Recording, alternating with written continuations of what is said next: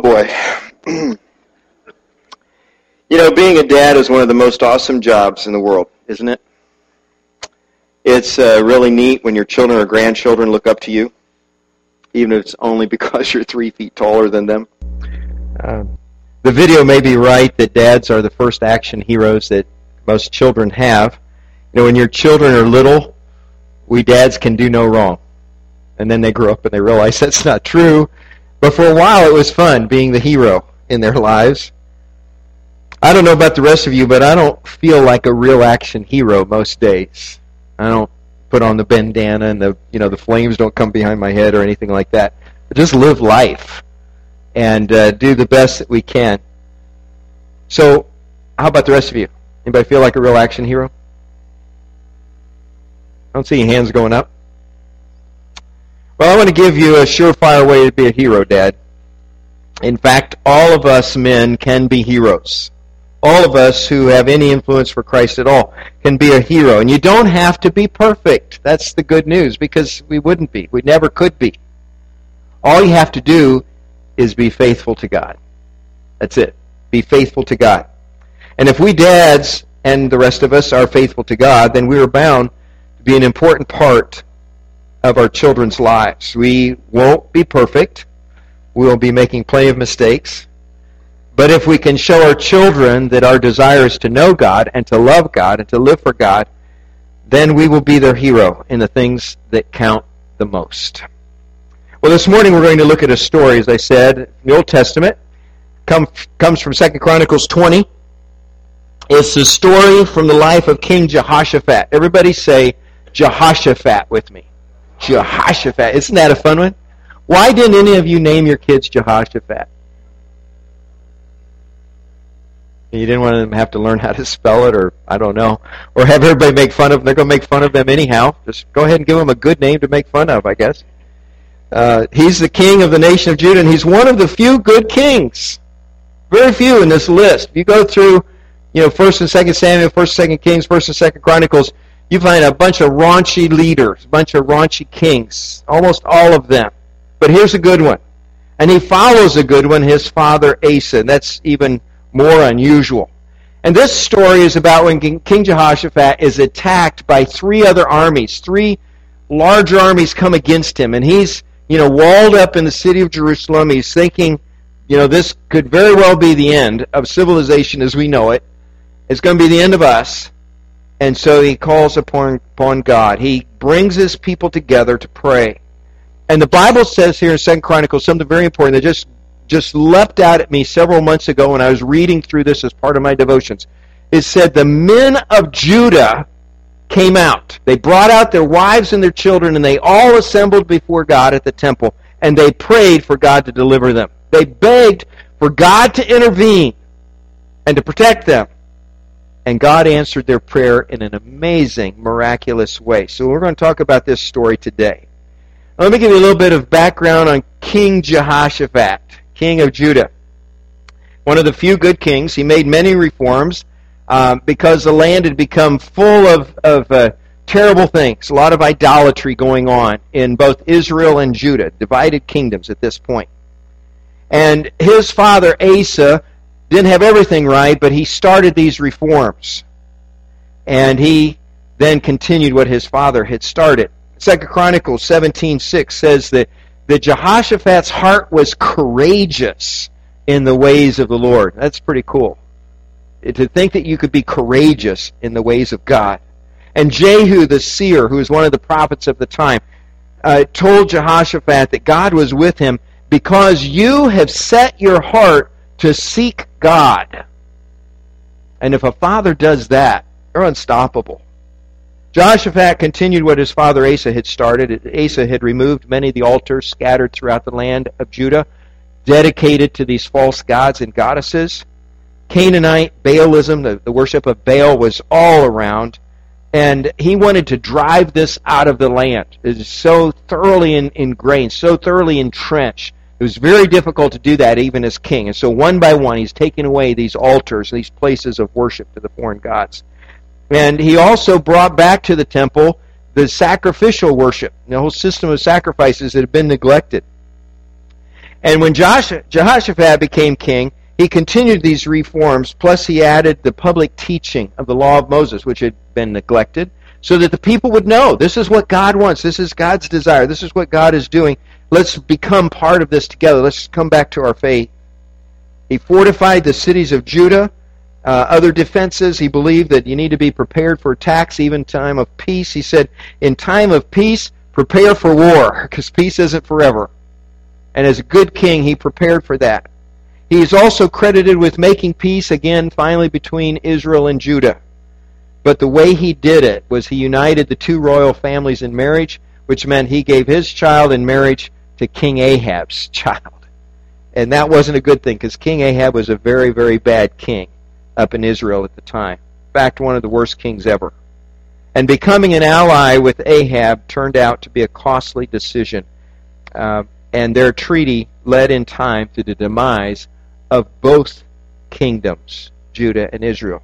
Well, this morning I want to focus on this one story in Jehoshaphat's life coming to us from chapter 20 of Second Chronicles. So please find this book in your Bible if you brought your Bible with you. If not, look in the seat in front of you. There's a bunch of uh, paperback Bibles there. And if you turn in one of those to page 314, I think you'll find this story.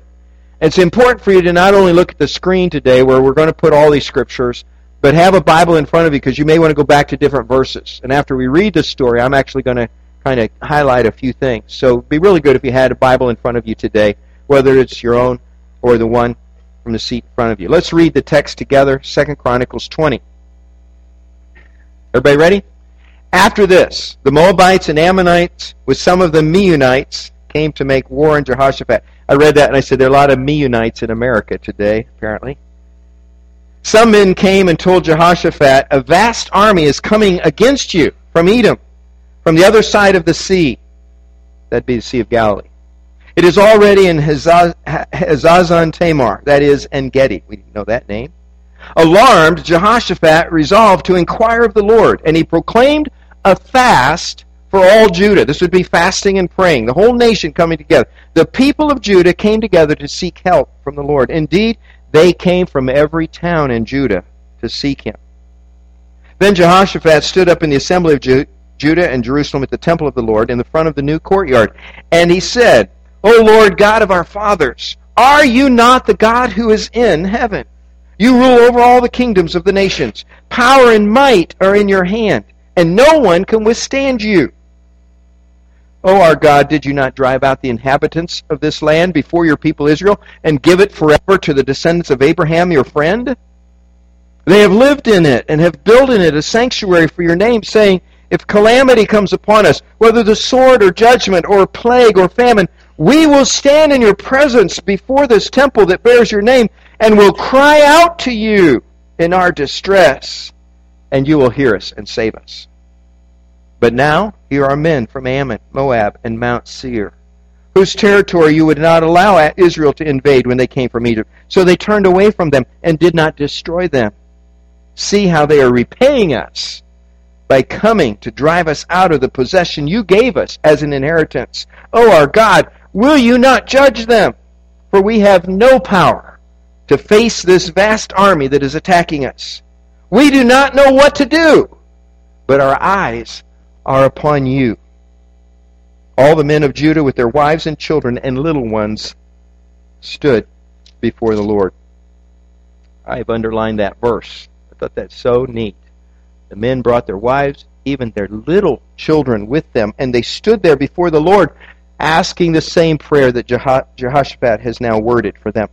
Then the Spirit of the Lord came upon Jahaziel, son of Zechariah, the son of Benaiah, the son of Jael, the son of Mattaniah, a Levite and a descendant of Asaph, as he stood in the assembly. And he said, Listen, King Jehoshaphat, and all who live in Judah and Jerusalem. This is what the Lord says to you. Do not be afraid or discouraged because of this vast army, for the battle is not yours, but God's. Tomorrow march down against them. They will be climbing up by the pass of Ziz and you will find them at the end of the gorge in the desert of Jeruel. You will not have to fight this battle. Take up your positions. Stand firm and see the deliverance the Lord will give you, O Judah and Jerusalem. Do not be afraid, Do not be discouraged. Go out to face them tomorrow, and the Lord will be with you. Jehoshaphat bowed with his face to the ground, and all the people of Judah and Jerusalem fell down and worshiped before the Lord. Then some Levites from the Kohathites and Korahites stood up and praised the Lord, the God of Israel, with very loud voice. Early in the morning they left for the desert of Tekoa, and as they set out, Jehoshaphat stood and said, Listen to me, Judah and the people of Jerusalem. Have faith in the Lord your God, and you will be upheld. Have faith in his prophets, and you will be successful. And after consulting the people, Jehoshaphat appointed men to sing to the Lord and to praise him for the splendor of his holiness as they went out at the head of the army, saying, Give thanks to the Lord, for his love endures forever. We sang those words this morning in the very first song of worship. As they began to sing and praise, the Lord set ambushes against the men of Ammon and Moab and Mount Seir who were invading Judah, and they were defeated. The men of Ammon and Moab rose up against the men from Mount Seir to destroy and annihilate them. And after they finished slaughtering the men from Seir, they helped to destroy one another. And when the men of Judah came to the place that overlooks the desert and looked toward the vast army, they saw only dead bodies lying on the ground. No one had escaped. So Jehoshaphat and his men went to carry off their plunder, and they found among them a great amount of equipment and clothing, and also articles of value, more than they could take away. There was so much plunder it took three days to collect it. And on the fourth day they assembled in the valley of Beracah, where they praised the Lord. This is why it is called the valley of Beracah, praise to this day. Then, led by Jehoshaphat, all the men of Judah and Jerusalem returned joyfully to Jerusalem, for the Lord had given them cause to rejoice over their enemies. They entered Jerusalem and went to the temple of the Lord with harps and lutes and trumpets. The fear of God came upon all the kingdoms of the countries when they heard how the Lord had fought against the enemies of Israel. And the kingdom of Jehoshaphat was at peace, for his God had given him rest on every side. Now, let's go back and just kind of look, note a couple things that, that I want to point out. First of all, verse 3 Alarmed, Jehoshaphat resolved to inquire of the Lord. Ever been alarmed? I have. You ever been stunned? You ever been overwhelmed? And he proclaims this fast, this time of prayer for the whole nation. He says, We all have to come together. Look what's upon us. Look what is threatening us. Jehoshaphat was not a perfect king. He was not a perfect man, but he knew this much. He knew that if something alarmed him, if something was more than he could handle, he had to go to the Lord about it. Have you been there? He knew to pray. He knew to ask for God's help. Verse 4 says the people of Judah came together to seek help from the Lord. Indeed, they came from every town. And as Jehoshaphat prayed, the people prayed. Go down to verse 12. He prayed, We have no power at all to face this vast army. We do not know what to do. but our eyes upon you. Our eyes are on you, God, because we do not have the power for this. Verse 13 All the men of Judah with their wives and children, little ones, stood there. No exceptions. No one who said, Let someone else pray today. I'm busy. Let my wife go down there and pray because she's the religious one of the family. Let my children go pray because their hearts are just kind of more naturally turned to the Lord. No, nobody made any exceptions. Every man went. No man abdicated his responsibility to stand before the Lord. Verse 14. God spoke through Jahaziel immediately. There was no delay. There wasn't, okay, now we're going to sit here quietly for the next 10 days, next two weeks, next two months, wondering what's going to happen. God spoke immediately as they were even praying through someone who is not a prophet. He spoke through one of the Levites, one of the priests. And through Jahaziel, God said that he would not delay in sending them the help that they needed. God said he would answer them in a remarkable, unexpected way. And God began first by comforting them and by giving them courage.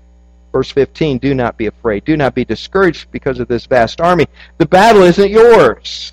I've got this one, God was saying. Verse 16. God not only, not only encouraged and comforted them, He gave them a specific strategy, a specific strategic battle plan. He told them exactly where they're going to meet the enemy, out at the pass of Ziz. And he said, This is what's going to be gone, uh, going on there. Meet them. This is where the battle will take place. Verses 18 and 19 Jehoshaphat and his people worshiped the Lord after they'd heard this answer, after they'd heard this prophecy. And the Levite says, stood and praised God with a very loud voice. And so then Jehoshaphat set the worshippers out in front. Look at verse 21. As they went into battle, Jehoshaphat appointed men to sing to the Lord and to praise him for the splendor of his holiness. And the singers went out at the head of the army. How many times do we see that happen? Not very often. They're standing in the background, singing away, blowing trumpets or whatever, encouraging with the drum beat, but not the very front line. And they're saying, Give thanks to the Lord, for his love endures forever. And as they began to sing, as they began to sing, did you notice that? As they began to sing, God set ambushes against their enemies. And as God's people praised God, He incited their enemies to attack one another and to completely destroy each other. And when the men of Judah got to the battlefield, the only thing they could see was dead bodies. Now, that's the kind of battle I want to go to. You know, if you're going against the enemy, you show up, it's done. God's already taken care of it. In fact, it takes three days to carry off the plunder. So here are the people of Judah who felt doomed to defeat, suddenly finding themselves in complete victory, the biggest victory they've ever enjoyed. Not only were their lives spared, but God has blessed them with the spoils of victory, even though He had won the battle, not them. The attacking armies apparently had planned to dispossess the Israelites, if not wipe them off the face of the earth. You know, they were the ones that they passed by and then they took over Palestine or the land of Canaan. And these guys set off to the side. They saw them blessed. They saw how the land prospered, you know, and all these things that God was doing. And they said, We want some of that. In fact, we want all of that. And they came even with their wives and children and all their goods because they were going to move in to the neighborhood after they dispossessed the Israelites. And yet God won the battle once he saw the faith of his people. Now we're in a similar battle today, aren't we? You know, it, it, may not be as dramatic. We're not holed up in a city somewhere, although sometimes we hole up in our churches and think, oh, that's the enemy out there. Uh, you know, that that's the wrong mentality. But but we do feel that we're under the gun, that we are under the pressure to live in a very foreign environment. And as Christians, this is not our home. This is not our world. And it is a similar battle. Our very way of life is being threatened just as surely as these people from Judah. The battlefront today, the battle that's being waged, is, is a different kind of battle.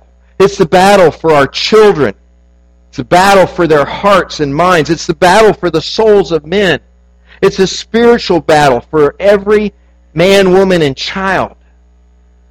The battle's not on a battlefield like the one a few miles from here at Bull Run.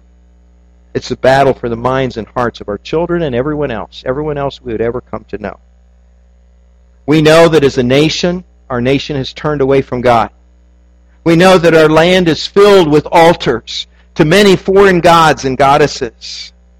And many of the people around us, our neighbors, our, our friends, some of our family members, are serving and worshiping some other god or goddess rather than the true God and our Lord Jesus. Many people do not know anything about God. They don't care about God. They don't want to follow Him. But we, we are the followers of Jesus Christ. Our aim is to please Him and to live for Him. And in this environment, that's not always easy, is it? Feel like you're pushing constantly for a voice, constantly be able to stand in freedom for what you believe, and to not feel threatened or criticized or judged by the world around us. Our aim is to please Him and to live for Him. Christian dads. Christian dads, what are they going to do? You know, I wonder sometimes, do we feel defeated even before we even begin? You know, um, Do, do we look at the, the odds? Do we feel kind of like those men from Judah as they're inside the walls of Jerusalem and they're looking around and they're thinking thousands and thousands, hundreds of thousands of soldiers are waiting out there to destroy us. What are we going to do? Let's just give up. And they admit to God, this is more than us. We don't know what to do about this. Does our situation sometimes seem just as desperate as Jehoshaphat's was? Are we alarmed as he was alarmed? Well, we shouldn't think that the situation is hopeless. And we can learn from them. We can learn what they did. What did they do? Did they go out and fight? No. They went and prayed. They fasted. They asked for God to intervene, and God did. So, what can we learn from these men of Judah? That's what I want to talk about the next few minutes together. First of all, they trusted in God, not in themselves. Secondly, they took leadership of their families. Thirdly, they faced the battle with prayer and worship. Kind of an odd strategy, but it worked. First of all, they trusted in God, not in themselves. They knew that they couldn't win the battle on their own. They knew that the enemy was too formidable for them, but not too big for God. They knew that God could defeat any enemy they ever faced. And so they leaned on God. They threw themselves upon God's mercy, and they asked for His guidance and wisdom. They put their confidence not in themselves, but in God's ability. And this is a real struggle for men to do, isn't it? You know, we want to be strong. We want to be able to take care of ourselves. We want to be able to take care of our wives and our kids. We want to be able to satisfy whatever needs are there. We're going to make the money that is needed to be made, and we're going to fix whatever needs to be fixed. And it's in us to do all of this. It's how it's how we're built, how we're made. And so it's very difficult for a man of God to suddenly say, I can't do this. But this is exactly what the men of Judah did. This is what we can learn, first of all, from them. They did not trust in their own ability, but in God's ability. And they threw themselves upon God. God, help us. Start there. Secondly, they took leadership of their families. They didn't say religion is a thing for women and children. We have a problem with that too. A lot of that going on in America. They didn't abdicate their responsibility and tell their wives, help our families know about God. Teach the children about Jesus. They personally led the way in believing in God and seeking Him every day. And how many men are doing that today? Sadly, not very many. Not as many as there should be. You know, I start asking myself, what kind of scenarios do we have at New Hope? How, what are the family dynamics? What are the family situations going on here between men and women and their children? Between husbands, wives, and as parents of certain children? You know, what are the situations? Well, you got a family where the dad doesn't know the Lord at all. He has no allegiance to Jesus. He's never come to faith in Jesus. Maybe the mom has, maybe the kids have. And so this dad can't possibly lead his family to God until he comes to know God. So that's a situation. Uh, I can't even really speak to that except encourage him, come to faith, then lead your family. Then there's another uh, set of people, another grouping of families, where some dads are believers, but they're not taking spiritual leadership of their family seriously. They're leaving it up to their wives to teach their children about God. And they may go along to church sometimes, but church is not their idea. It's their wife's idea. And they go along just to keep her happy, keep peace in the family, or whatever reason might be there, but not taking leadership. And then there's a third group of families here in our church where the dad understands what his role is, understands what God has called him to do. He knows that God has given him charge a, commission to lead his family spiritually. And he doesn't need his wife to remind him that they're going to go to church or, or that he needs to read his Bible and pray and he needs to deepen his faith in Christ. And this man has a profound relationship with Jesus Christ and he's already doing whatever he can to lead his wife and children to follow God's will. Now, how many of each do we have? I don't know what percentage of the first group, the second group, third group do we have. But I see this happening. And you can decide today which group you're in. If you're a man here today, I want to speak to you very specifically right now. I want you to take this as if I was just sitting one on one with you. And I'm going to ask you, which group are you in? Do you believe in God yet? If not, you can't lead your family here. This is the first thing you need to do is come to faith in Jesus Christ. If you are a believer, but as a dad, as a husband, you've abdicated your this responsibility to your wife and said, you know, I'll be on the side. I'll make sure there's roof over our heads. You take care of the spiritual stuff. That's a mistake. You're denying a God given role, a commissioning, a calling that God has placed on your life. So a decision needs to be made that you will step up and you will lead your family. If you're even in the third category and you understand and you sense that God has put this on your life, are you really doing what you're supposed to do? Are you really following through? And can the faith that is in your heart be, be exhibited, be demonstrated, that others would see it? Does your family know that you're leading them to God?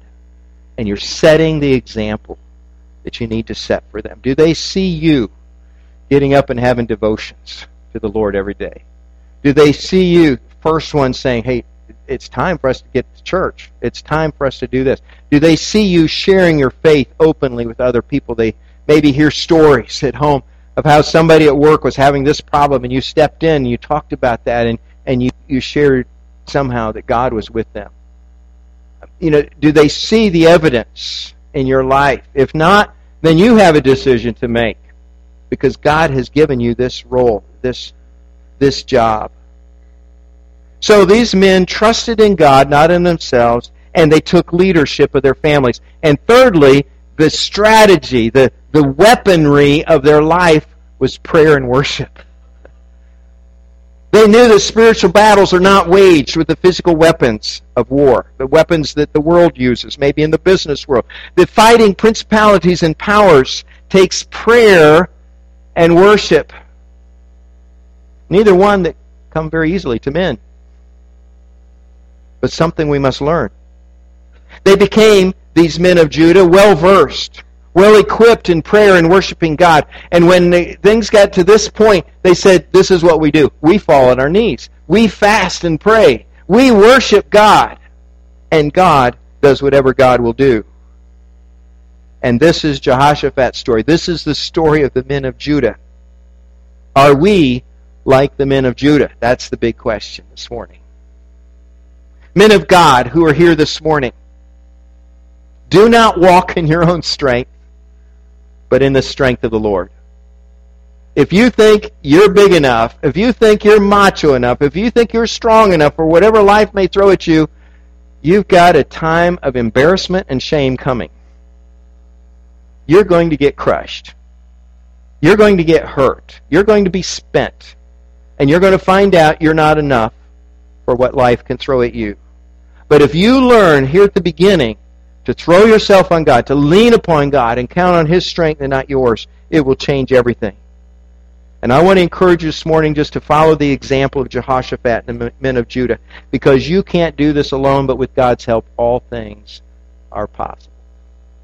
Secondly, I want to encourage you to rise up and take leadership of your family. It is your duty, it is your calling. Be like Joshua, for instance, who stood before the Lord and before the Israelites Joshua chapter 24, and he challenged them to, to live for God. And he said, you know, you make a decision. You decide, choose for yourselves this day whom you're going to serve, whether the gods that your fathers served or the gods of the Amorites where you're living now. But as for me and my house, we will serve the Lord. You decided that? You made that conscious? Henry Blackaby said, Serving God was not Joshua's only option. He could have adopted the religious beliefs and practices of his family heritage. He could have accepted the idolatrous religion of his neighbors.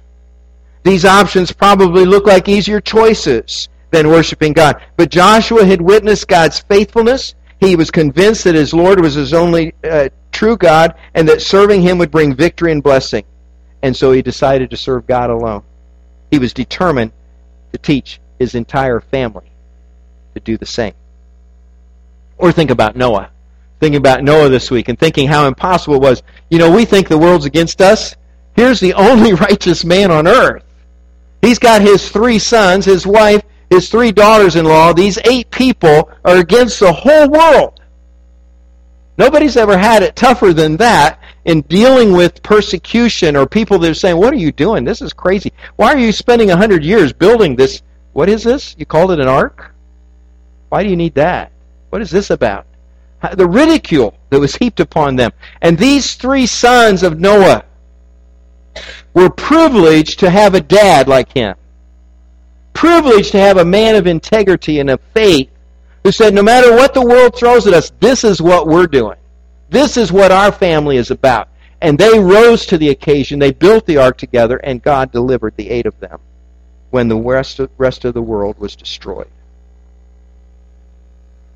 And so this morning, I just want to encourage you as a man of God, as a person of God, that you will learn these things. Lead your family. And lead your family with prayer and worship, not just on Sundays, but every day. Ask God to help you fight your daily battles, to come out victorious. I, I just got reflecting, you know, we've got, uh, normally we have two of our grandchildren in town because they live in Haymarket, but we have our other two from Indiana right now for this whole week. And so it's all about family right now. And I, by the way, you need to pray for me because I'm the only dad around today for all of them. Grandpa's, you know, in Florida, another grandpa's in Maryland. One dad's on business. Uh, another one has traveled back to Indiana. So I'm the only dad in the house today, and I'm feeling like, wow, I better try and do a good job today because, you know, all these people are there counting on me. Of course, I get all the celebration part of it too, so I'm looking for a nice meal and all that. But, but. Uh, Right, Jane? Okay. And through the years, I started thinking about, you know, what has our life been like? What has it been like to be a dad? And I started thinking about Jane and I and, and how, how we've tried to be consistent. We've tried to, to set the right example, to teach the right things. And I just wanted our kids to, to understand we want to know God, we want to live for God. That's, that's what we're about. We've taught our children, Josh and Jenna, that Jesus is our Lord and that our aim is to please Him, to serve Him. And they've been raised as preachers' kids, PKs. That's, that's not very easy.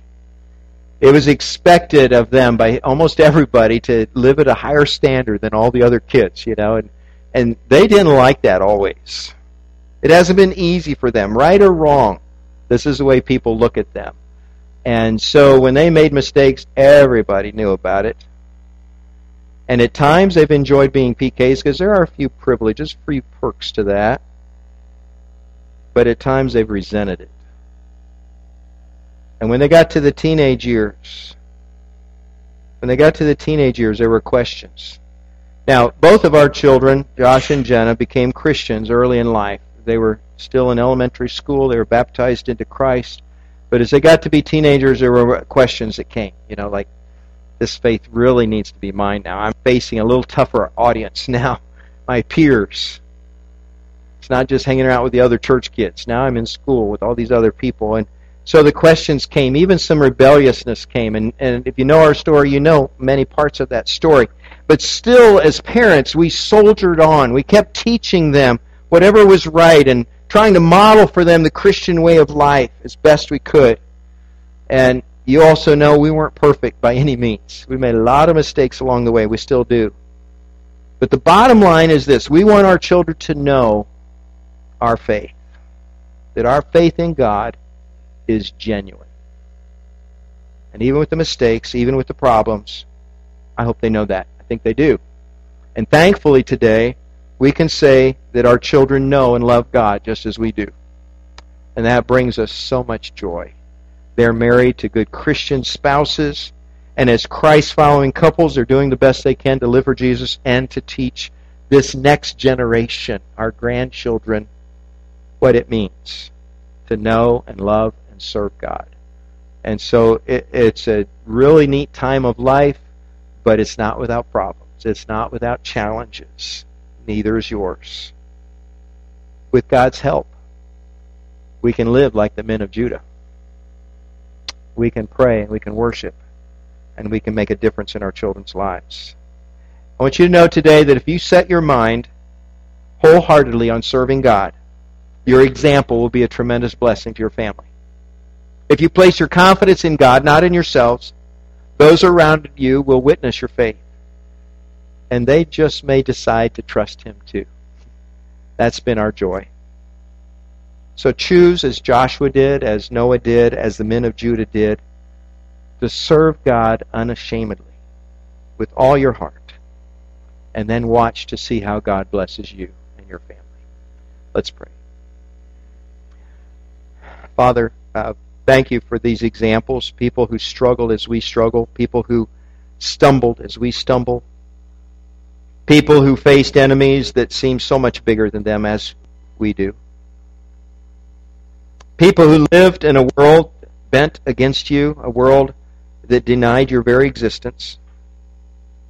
People who stood for you when it was not easy, who faced discrimination and persecution and even death because their faith was so strong in you.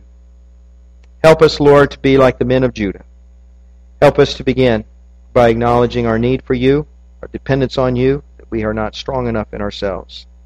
Help us to realize, Lord, that, that you will meet us there, and that your strength is far greater than any enemy we will ever face. Help us to lead with prayer and worship, Lord, so that as we lead our families and take that responsibility seriously, uh, you will use us somehow to impact and influence our children and the people around us. Keep us strong in our faith, Lord. Help New Hope to see a change in those groups where finally the vast majority of, of our people see a dad who understands what a dad really is and can be the hero of faith in their family that they need to be. We pray in Jesus' name. Amen. Amen. Would you join us as we sing together a song of praise? You alone, our Father. Let's serve God together.